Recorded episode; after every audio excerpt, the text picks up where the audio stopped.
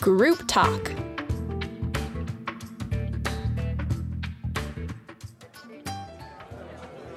So, you guys, I don't know if I should have another beer. I'm starting to notice this spare tire around my waist. Are you, what are you talking? Are you getting fat? Yeah, I'm noticing a few extra kilos around my waist. Well, I can't notice it. Any advice? Oh, Well, um, exercise. If you ca- if you exercised a bit, then maybe you could just carry on eating and drinking whatever you liked. Oh, I Yeah, have because no it speeds up time. your metabolism, doesn't it? Yes, this is what they say, but who has time for exercise? I wake up early to go to work, I don't come home until late. Well, is there any chance you could walk to work? Because that would be your a good exercise idea. for the day. Yeah, but when you live in a big city, you know where the buses go, and the bus is so convenient. I can go from my door to the door. Or maybe you of where can I walk need to to a go. bus stop that's further away. This is a good idea.